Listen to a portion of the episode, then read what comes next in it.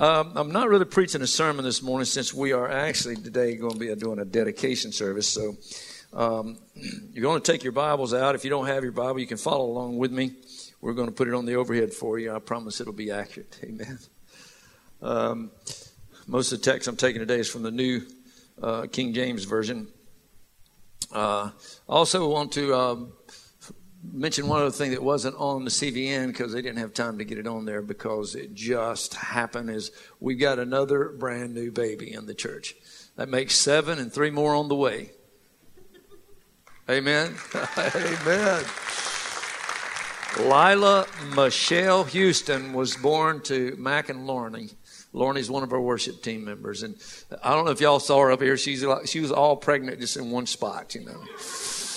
Some ladies get pregnant from head to toe, you know. She was pregnant, one little, she had one little bun right there. Well, it was a beautiful little girl. She's healthy and um, everything is going well. Mom's doing good. So we're excited for them today. Uh, excited to be celebrating our very first service in this new sanctuary. It's going to be a very special day today. Uh, a lot of people are going to be celebrating with us in the future. Uh, but I wanted to take this first Sunday and just kind of make this something special just among ourselves and our friends and family members and those coming to share this day with us. Because we're going to be doing actually a building dedication later in the fall after we kind of work out some of the uh, details of the new equipment and that kind of thing. Uh, what we're planning to do today is dedicate the altar. Uh, in a few weeks from now, what I want to do is plan a service and invite all those that's helped us in this process because uh, we've done most of this work ourselves, you know, and there's been a lot of people and people outside the church that have come alongside of us and helped us. And so I wanted to have just a special service just to thank them. And so we'll be doing that. And then sometime this fall, maybe in October, we will be doing a, a special building dedication. But today I want to dedicate ourselves to the Lord, rededication of ourselves and dedicate this altar as a very special place. Because we are really just stewards of God's possessions. I don't know if you realize it, but you don't own a blasted thing, and neither do I, including myself. 1 Corinthians chapter 6 verse 19 and 20 says, "Or do you not know that your body is the temple of the Holy Spirit who is in you, whom you have from God, and you are not your own, for you were bought with a price. Therefore, glorify God in your body and in your spirit, which are God's. So, throughout history, God's people has dedicated themselves and their possessions to the Lord. And so, having an act of dedication is not something that's uncommon. It's not something that's new. In fact, we find it throughout the Scripture. It's it's a biblical practice is to have a time of dedication where you have a special time where you specifically focus on something and dedicate that to God. Uh, we see a dedication of the altar in Numbers chapter seven, verse one. It says now it came to pass when Moses had finished setting up the tabernacle that he anointed it and, so- and consecrated it and all of its furnishings and the altar and all of its utensils. So he anointed them and consecrated them. In verse 10 it says, Now the leaders offered the dedication offering for the altar when it was anointed, so that the leaders offered their offering before the altar. For the Lord said to Moses, They shall offer their offerings one leader each day for the dedication of the altar. So, what we're doing today um, is I'm going to be talking about this rock that's up here in a little while. And some of you, a long time ago, I told you we're going to have rocks in the, the uh, altar. And I had you bring a rock, write your favorite scripture on it. Um, what I want you to do for the rest of the month of October I want you to find a rock. If you've already brought one, that's fine. If you haven't, you can find one. And I want you to write uh, your favorite scripture on there. I'd also like for you to write your name on that rock and bring it here to the church. And we're going to have it as a part of our altar. They'd also offer silver, gold, and bronze in 2 Samuel chapter 8. It says in verse 3 David also de- defeated Hadazar when Toa, the king of Hamath, heard that David had defeated all the armies of Hadazar, then Toa sent Joram, his son, to King David to greet him and bless him because he had fought against Hadadar and uh, defeated him. For Hadadar had been at war with Toa. And Joram brought with his articles of silver, with him articles of silver and of gold and of bronze. Verse 11 says, King David also dedicated these to the Lord, along with the silver and gold that he had dedicated from all the nations which he had subdued, from Syria, Moab, Ammonites, the Philistines, Amalek, and the spoils of Adazar, the son of Rehob, king of Zobah. Zobah. So he, we dedicate our, we give, that's why we bring our offering. That's not yours. Your money doesn't belong to you. Actually, we say, well, we're going to give God his part. It's all his part. He only requires 10%. And then your offerings and then your, your uh, uh, yeah. I have those moments, you know, it's like, it was there and it's gone. They also offered their vessels. First King chapter 7 verse 1 it says, "But Solomon took 13 years to build his own house, and so he furnished all his house." And verse 51 said, "So all the work that Solomon King Solomon had done for the house of the Lord was finished, and Solomon brought in the things which his father David had dedicated, the silver and the gold and the furnishings, and he put them in a treasury of the house of the Lord. So not only do we dedicate and bring our offerings, but we dedicate different things in the church.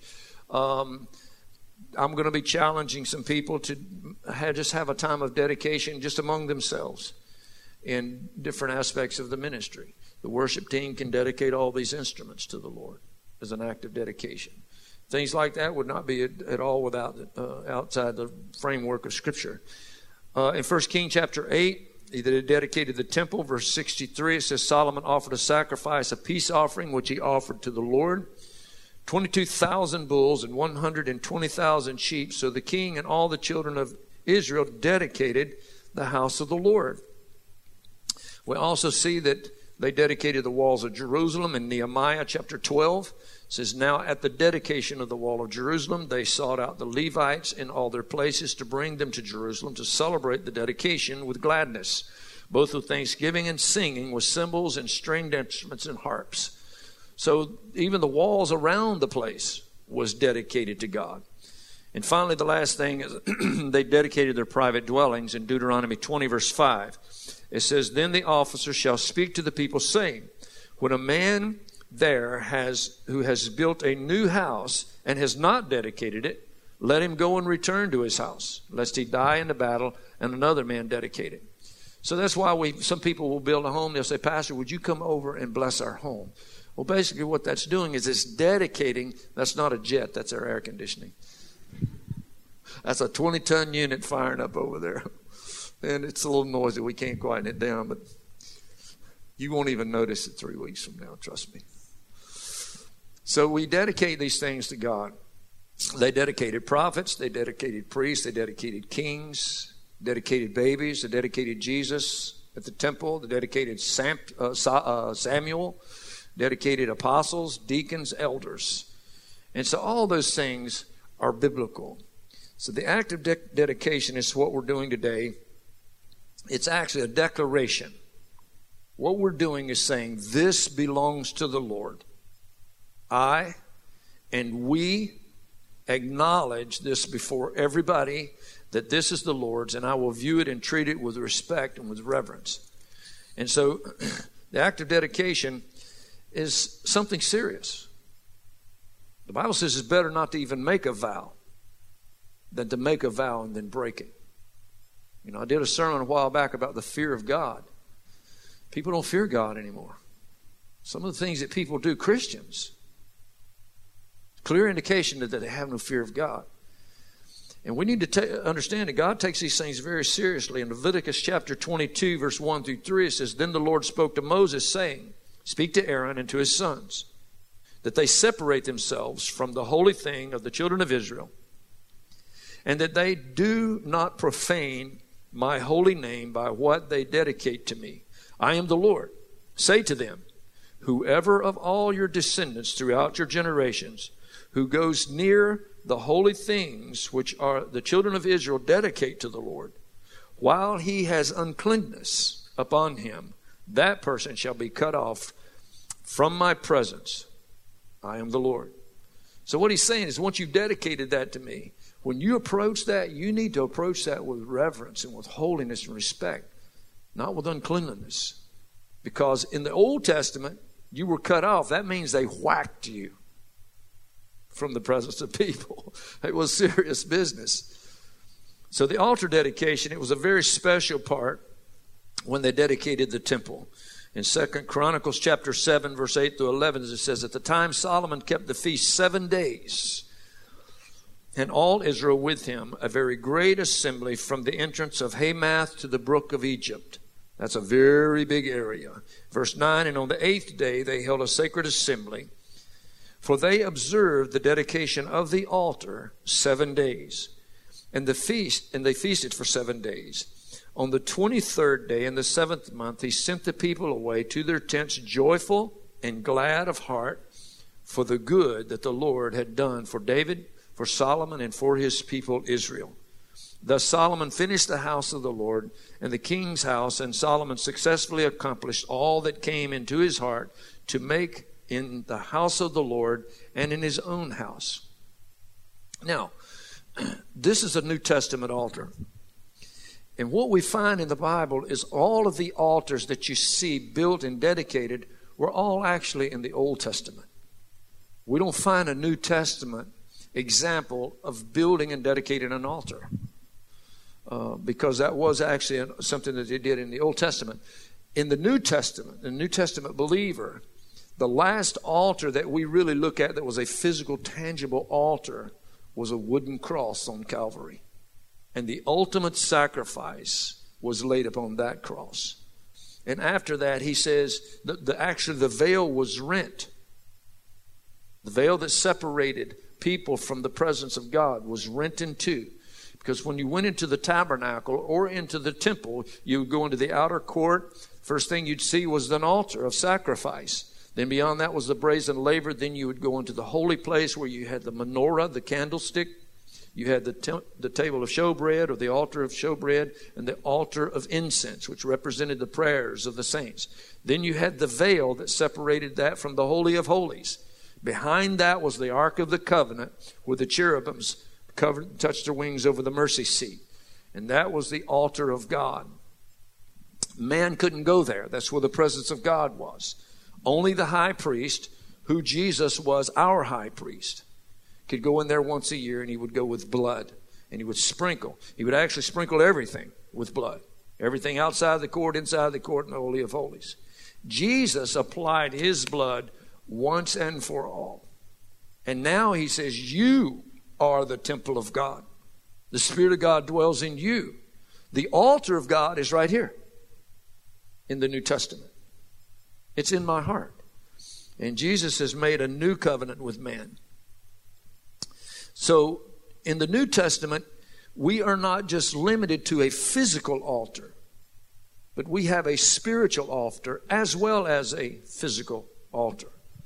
Hebrews chapter 13, verse 10, it says, We have an altar from which those who serve the tabernacle have no right to eat. For the bodies of these animals, whose blood is brought into the sanctuary by the high priest for sin, are burned outside of the camp. Verse 12, therefore, Jesus also, that he might sanctify the people with his own blood, suffered outside the gate. Therefore, let us go forth to him outside the camp, bearing his reproach. For here we have no continuing city, but we seek the one to come. Therefore, by him let us continually offer the sacrifice of praise to God. That is the fruit of our lips, giving thanks to his name. But do not forget to do good and to share, for with such sacrifices, God is well pleased. You see, our gift today that we bring, we bring to Jesus outside the camp. And it's a gift of sacrifice of praise and the fruit of our lips. It's when we, we lift up his name and when we share his name to, uh, with other people. That's why he said, Go into the world and preach the gospel. That's how you sacrifice to God, is with the fruit of your lips. so when we look at that, we say, Well, Pastor, are you saying that churches shouldn't have altars? I mean, there's been altars in churches as far back as we can remember. Am I, am I trying to introduce something new? No, I'm not introducing anything new because it's, that's not saying that we can't have altars and shouldn't have an altar in church. In fact, Jesus on the Mount Olivet Discourse, also known as the Sermon on the Mount, in Matthew chapter 5 through chapter 7, Jesus goes up on the mountain and he starts preaching. He said something like this in verse 3 Blessed are the poor in spirit. Then he said, Blessed are those who mourn. Blessed are the meek. Blessed are those who are hungry and thirsty. Blessed are the merciful, the pure in heart, the peacemaker, those who are persecuted for righteousness' sake. He said, Blessed are those who revile and persecute you. He goes on to say, You are the salt of the earth. You are the light of the world. All these are clearly addressing the New Testament believer. Amen? So he's addressing the, the church. It's relating to the Christians. Verse 17, he says, Do not think that I came to destroy the law the prophets. I didn't come to destroy, but to fulfill them. And then he goes on down in verse 23. He says, Therefore, if you bring your gift to the altar and there remember that your brother has something against you, leave your gift there before the altar and go your way. First be reconciled to your brother and then come and offer your gift. So Jesus is telling us that we have an altar and we should have a place where we can come, where we can bring our gifts and where we can minister to the body of Christ. The altar and its, its purpose and its meaning has changed in the New Testament because the altar now has become a place of commitment and dedication. It's a place where I dedicate myself to God, where people come, and according to Matthew 5:23, they bring their gifts to the altar. People bring their life to the altar of God. I mean, how many altars throughout the history of the church have people knelt before it and literally laid their life down and said, God, I give you my life. I give you my heart. I give you my soul. I give you my whole being. And that's done many times at an altar. It doesn't have to be. A person can give his life to Christ anywhere. Sometimes when I have an altar call, I'll invite people to come to the altar. Sometimes I'll tell people, you make that commitment right there where you are. Because simply coming to an altar won't do anything but give you an exercise to walk down this, the, the, the, the aisle if you don't mean it in your heart. And, and I've shared this with you. One Sunday, I, there was a lot of people at the altar, and the Lord spoke to me and said, Many of the people will go back to their seat the same way they came. Many of them were weeping before the Lord. And God says they're sorry for their sin, but they have not repented of their sin. A lot of people are sorry that they've sinned, but repentance is a different thing. Repentance means turning from your sin and turning to God. So it's all a condition of your heart. It's not necessarily the altar that does that, it's what takes place in your heart wherever you are. But the altar is a very good place for people to dedicate things to God it, because it has that meaning and it has that purpose. People lay their, they, they give God their jobs and their families and their possessions, and it's a place where you can find peace for your soul. God has told us that uh, we should have a special place, a place where we assemble. Hebrews chapter 10 also, all Hebrews chapter 10, 11, 12, and 13 is all talking about the difference between the Old Testament form of worship and the New Testament form of worship. And it talks about the fact that Jesus is our high priest, and he didn't go into a temple made by hands, which was just a it was just a sample of the real temple in heaven. But he went into that temple, not every year with the blood of bulls and goats, but he went into that temple in heaven once and for all with his own blood and presented it before the Lord. And it cleansed actually the instruments. And, if you study that, it's a very interesting study to study Hebrews 10, 11, 12, and 13. Because what you will find is that the sin that Adam committed in the Garden of Eden, it tarnished and soiled the very instruments in the tabernacle, the temple of heaven. And when Jesus went there, he said that those things were cleansed by his blood.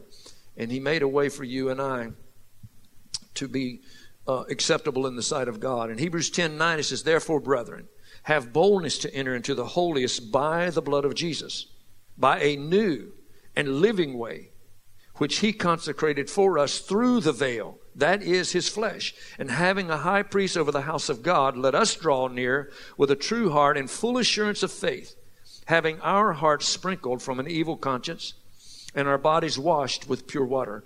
Let us hold fast the confession of our hope without wavering, for he who promised is faithful. And let us consider one another in order to stir up love and good works, not forsaking the assembling of ourselves together as the manner of some, but exhorting one another, and so much more as we see that day approaching.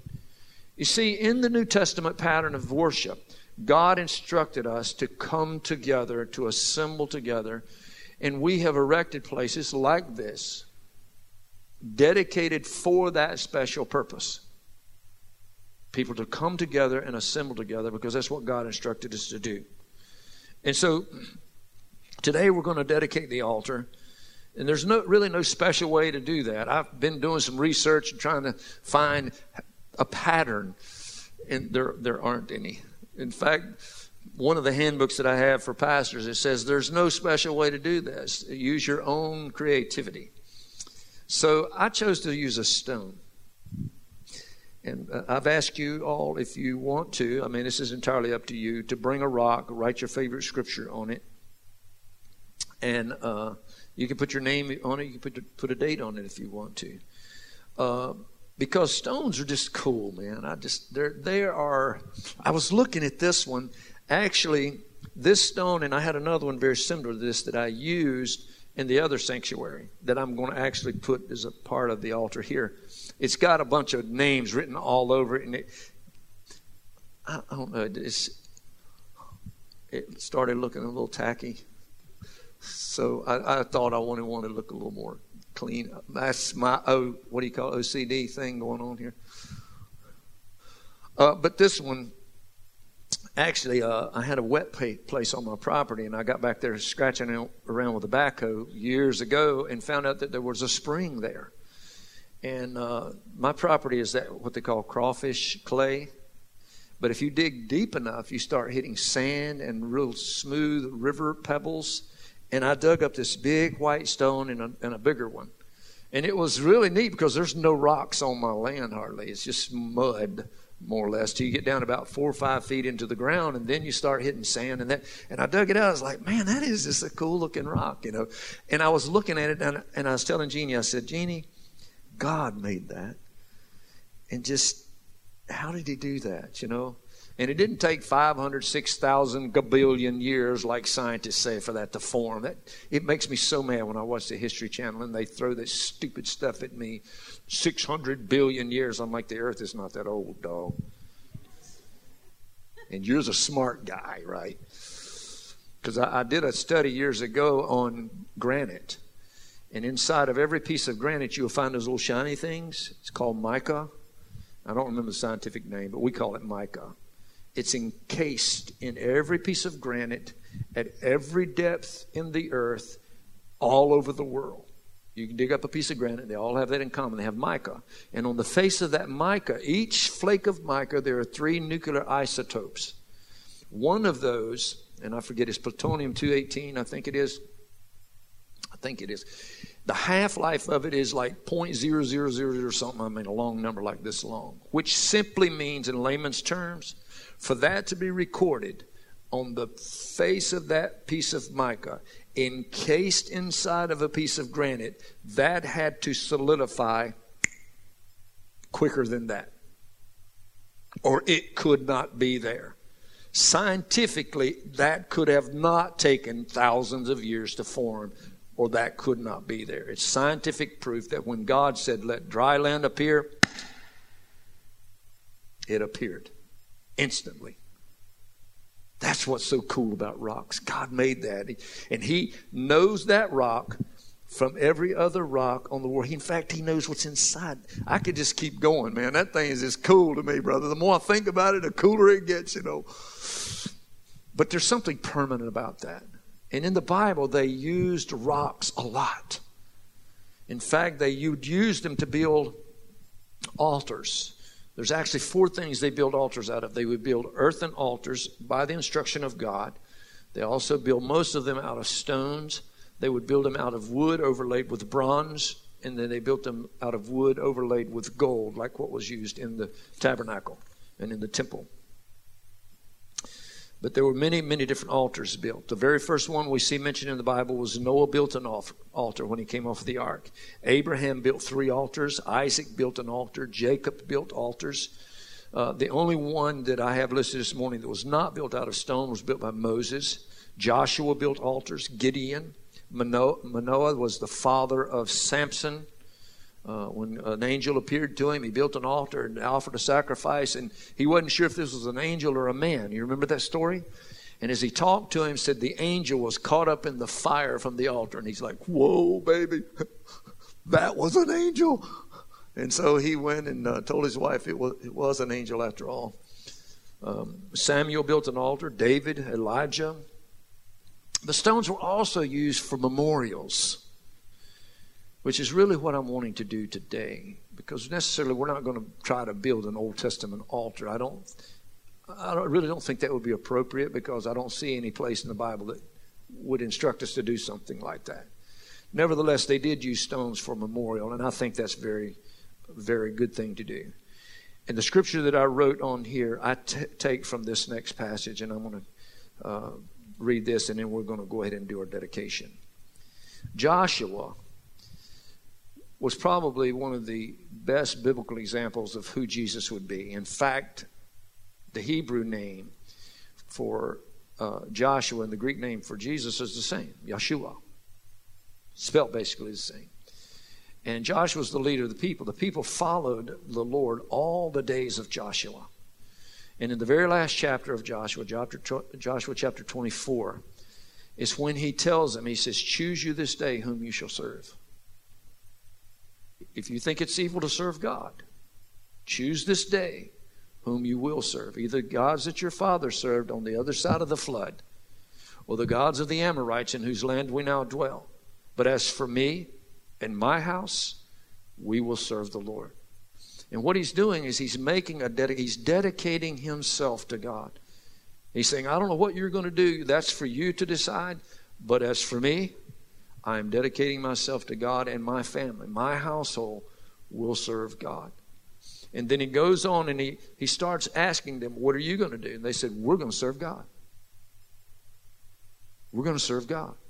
And the whole congregation made a commitment and a dedication to serve God. And it says in verse 29 Then Joshua wrote these things in a book of the law of God, and he took a large stone and set it up there under the oak that was by the sanctuary of the Lord. For Joshua said to all the people, Behold, this stone shall be a witness to us, for it has heard all the words of the Lord, which he spoke to us. It shall therefore be a witness to you, lest you deny your God. Now, I did a little study into that years ago. How can a stone hear the words of God? But did you know that rocks actually can hear and they actually can speak? Remember, Jesus said that when, when, the, when he was walking into the city and they were saying, Hosanna, Hosanna, and the, and the Pharisees, tell them to shut up. He said, If they shut up, the rocks will cry out to me. How many of you remember the old eight track tapes? You plug in your eight track and then after that, we got real sophisticated. Well, at first it was reel to reel, and then we got eight track, and then we got real sophisticated and had cassette tapes. Remember that?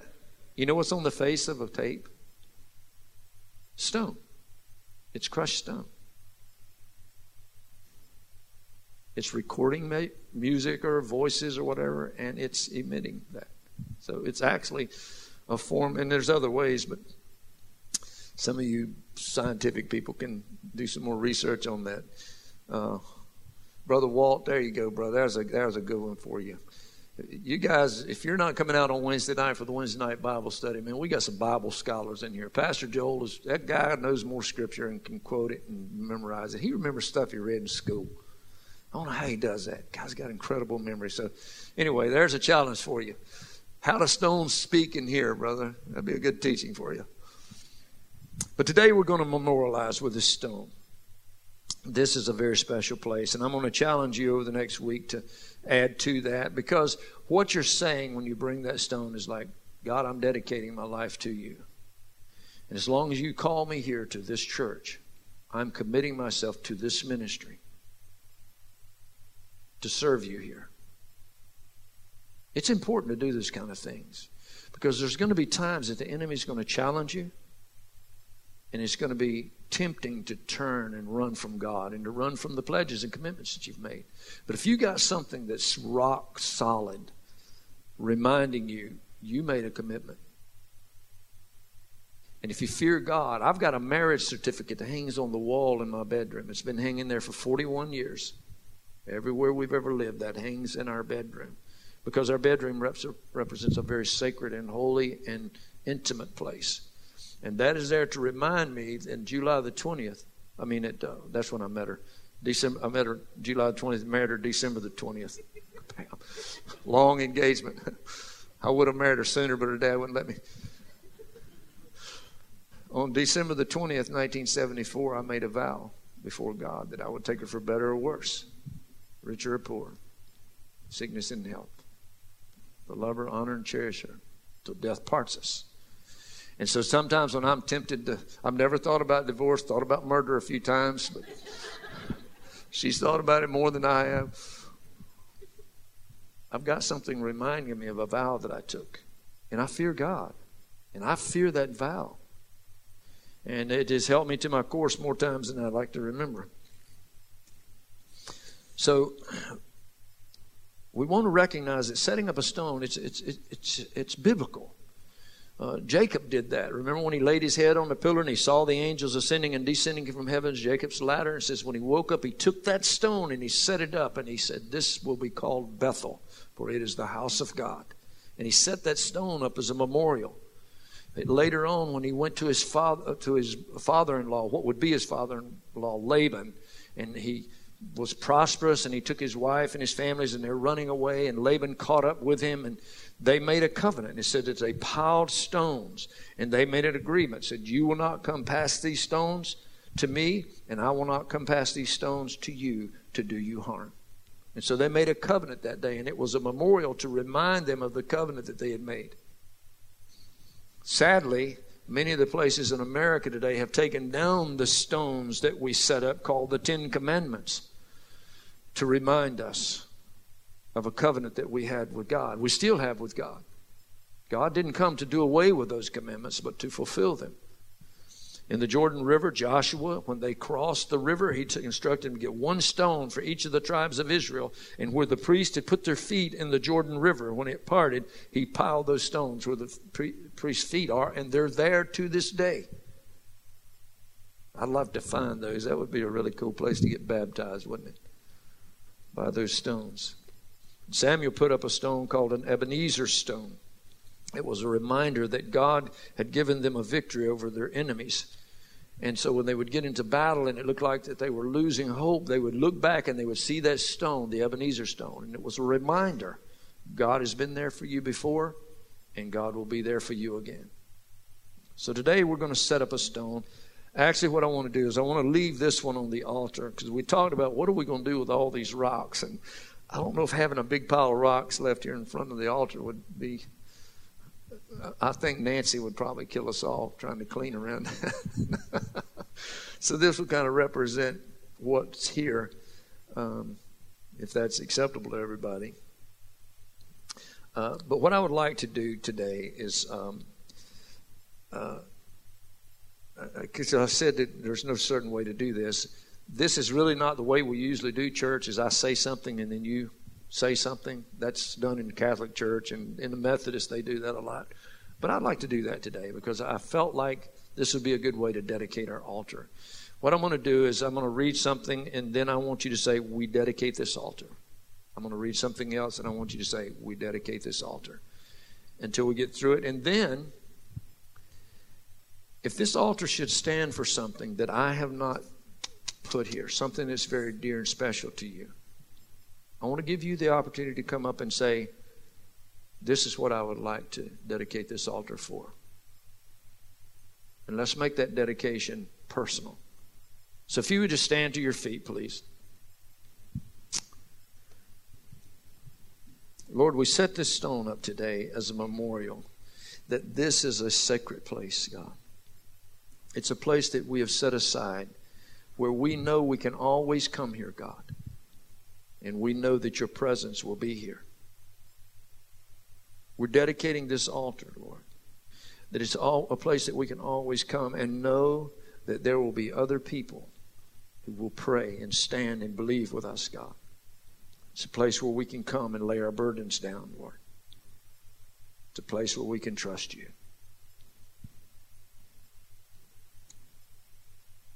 To hear and answer our prayer. Now, that the power and presence of the Holy Spirit will always meet us, meet those who come here. We dedicate this altar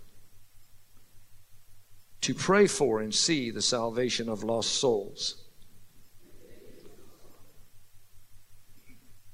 That the believers will be empowered with the baptism of the Holy Spirit. That people will be free from the power of Satan in their spirit, their soul, and their body. that the body of Christ will grow in the unity of the faith and in the bond of Christian brotherhood. To strengthen those who are tempted.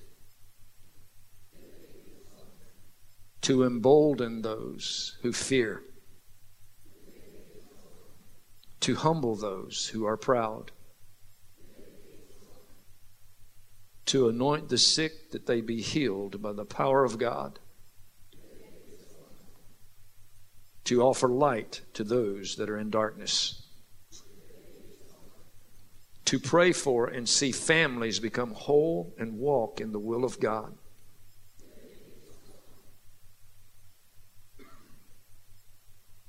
To pray for and see the life of the unborn protected. To pray for protection for those who are persecuted for Christ's sake. to pray for those who serve on the mission field that they find favor, that they are protected spirit, soul, and body, and that they reap a great harvest for Christ. To pray for the lonely and the brokenhearted. To comfort all those that mourn. To pray for the schools and the teachers to know Christ and to be led by His Spirit. to pray for the local and national leaders that they would be led by the Spirit of God. Last and not least, to pray for the peace and the safety of Israel. Did I leave anything out? Something special to you?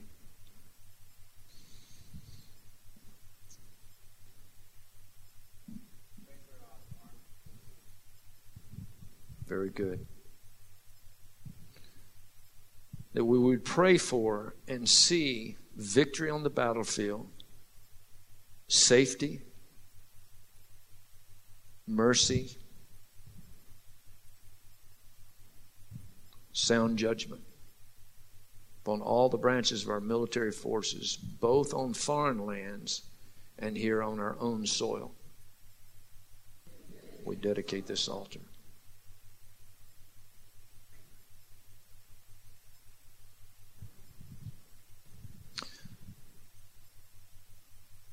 Not only to pray for, but let to minister to those who are walking through life without their mate and help them through that season of loneliness.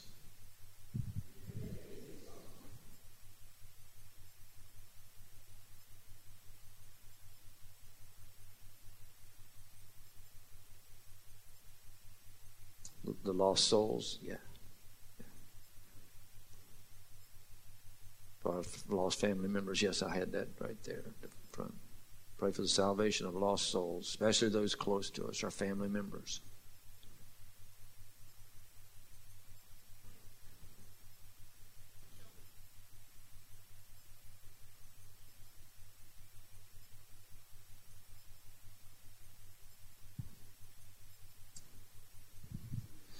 That we would pray for and find the wisdom,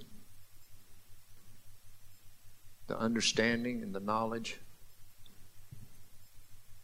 to both direct and believe God to keep our children when they are out from under us, when they go out on their own. We have to trust you, God. We dedicate this altar.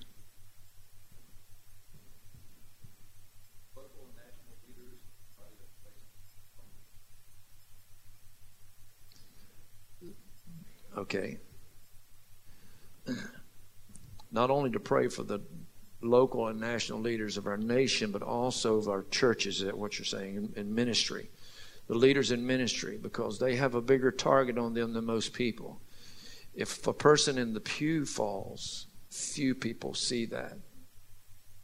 If a person in the pulpit falls, everyone sees that and it affects the body of Christ. So, for that reason, to pray for and see the leaders in the church on the uh, local and national level and around the world strengthen and to be faithful to follow God, we dedicate this altar.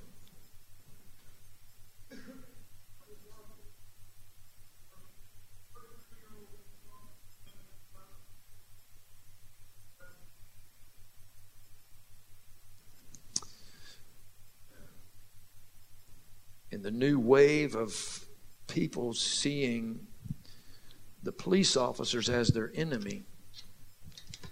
And because your word is declared in Romans 13 that they who take up the sword of authority do not do that in vain, but they are the servants of God.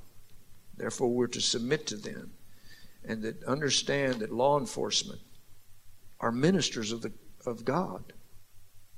And so we pray for and believe for the safety and the protection and also the fairness and good wise judgment when a man puts a badge on that he doesn't abuse that authority and that power. But he honors the meaning of that badge and he is respectful to those that he serves. But most of all that he's protected he doesn't, he doesn't fear to do his job for fear of some kind of reprisal for doing his job. That you would just change the hearts of the American people to realize that law enforcement is good and not evil. They're for us and not against us. And for that purpose, we dedicate this altar.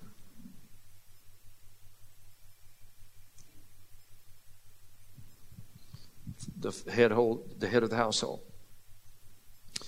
That men would rise up and take their place as the high priest in their home and lead their families. And not only that, but their wives will come alongside them and in unity will be their helpmate. And they will walk and serve the Lord in their home according to the Word of God. And by doing that, see the blessing of God that comes upon their home by doing it God's way. It's always better to do it your way, Lord.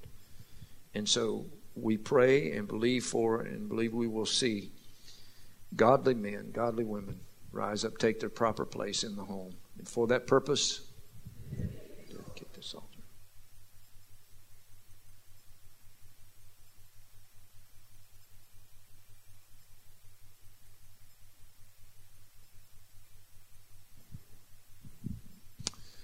Lord, just as you prayed, I would that these would be one as you and I are one.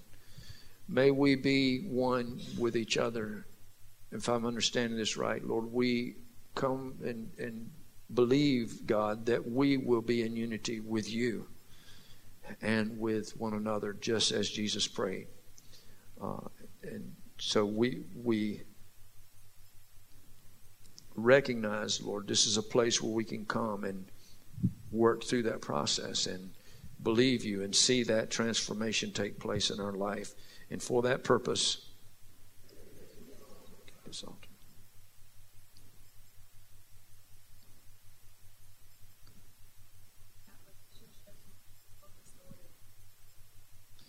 Relationships will be healed. All relationships will be healed, restored, and blessed Because too many times the enemy comes in and puts a wedge between people that are committed according to God's word to love each other, forgive each other.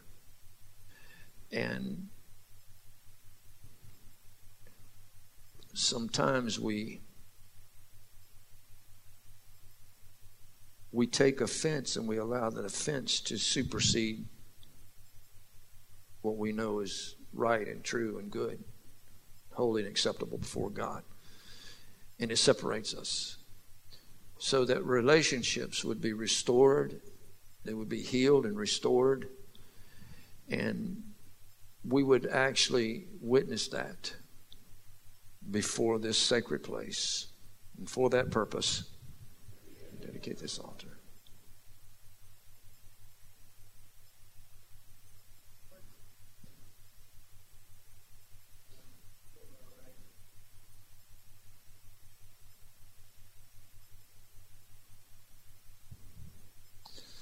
From the courts at the, locus, at the lowest level all the way to the Supreme Court that they would follow the guidelines that our forefathers with so much wisdom put in place, and that they would always respect and honor our not only our constitutional right, but our God given right to assemble and worship and praise freely here in this nation.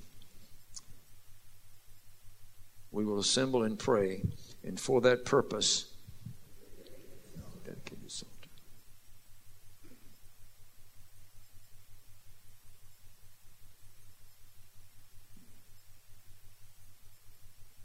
Anyone else?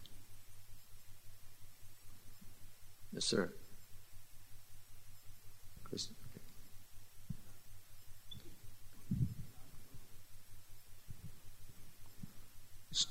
College kids going away.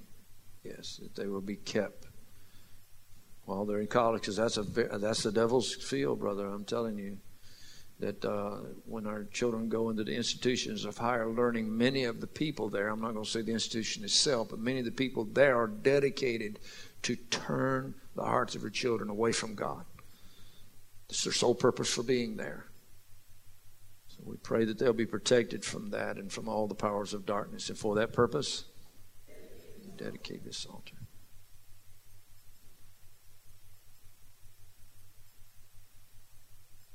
Yes.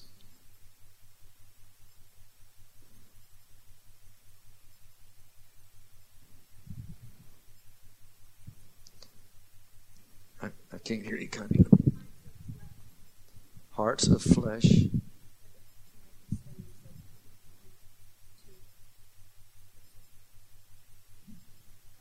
Soft hearts.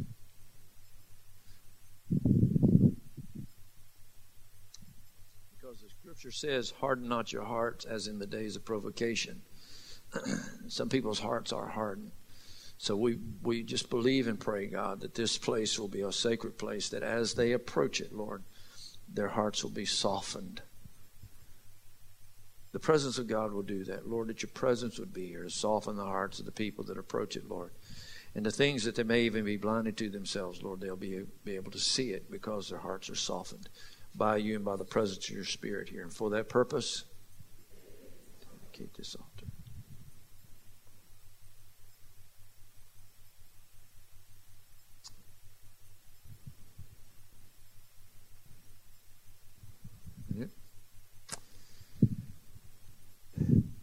If you think of something this week, write it on your stone or scripture that speaks to that.